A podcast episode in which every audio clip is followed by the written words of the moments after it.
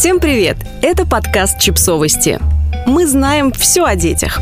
Какие странные привычки детей на самом деле совершенно нормальны. Некоторые особенности поведения тодлеров кажутся родителям очень странными. Разве нормально, что ребенок облизывает дверные руки и изображает собаку? Спойлер – да, доктор психологии Хизер Виттенберг рассказала изданию The Pump о самых распространенных привычках детей и объяснила, что за ними стоит. Перевели для вас высказывания доктора Виттенберг и других специалистов. Итак, какие же странные привычки детей на самом деле совершенно нормальны?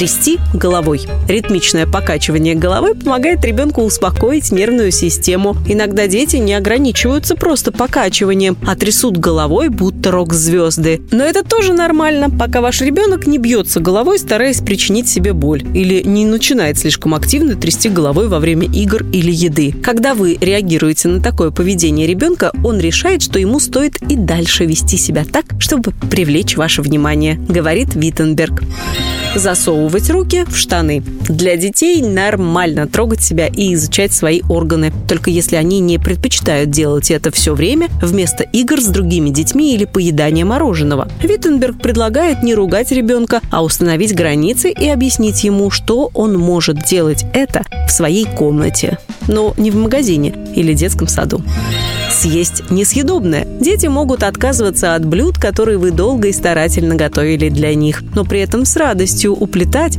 пушинки, собранные с дивана. Таким образом, они просто исследуют мир и экспериментируют. Со временем ребенок сам перестанет есть все эти несъедобные вещи. Но если вас беспокоит, что он объедается грязью или наполнителем для кошачьего туалета, обсудите это с вашим педиатром.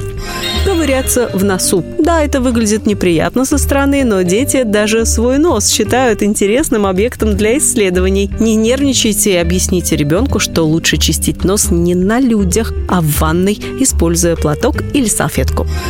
Общаться с воображаемыми друзьями. Ваш ребенок обожает свои игрушки и выстраивает их в линию перед кроватью по вечерам, или он придумал себе целую семью воображаемых друзей. Это обычная реакция для ребенка, которому реальный мир кажется сложным и запутанным. А вот в воображаемом мире все проще и удобнее. Принимая этот воображаемый мир, вы поощряете творческие наклонности ребенка. Когда любимый плюшевый друг потеряется, его придется постирать или зашить, ребенку будет сложно принять это, зато он научится справляться с трудностями без вещей, которые обычно ему помогают. Играть с какашками. Такие игры куда более распространены, чем думают многие люди.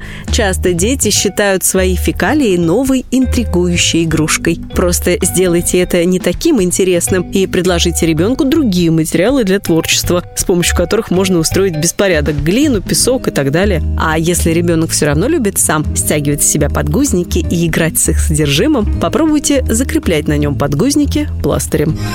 Другие привычки. Еще многие детские привычки кажутся родителям странными. Желание круглые сутки носить супергеройский плащ или отказываться надевать одежду вообще, изображать собаку и лаять, и облизывать лица родителей. Как и в других случаях, это поведение нормально, пока не причиняет вред ребенку. Но вам нужно объяснить ребенку, что некоторые игры и развлечения лучше оставить для дома. Попробуйте разные тактики. Например, если ребенок отказывается одеваться, предлагайте ему самому выбирать выбирать одежду и предупреждайте о последствиях. Скажите, что вы не можете пойти играть во двор, пока он не оденется.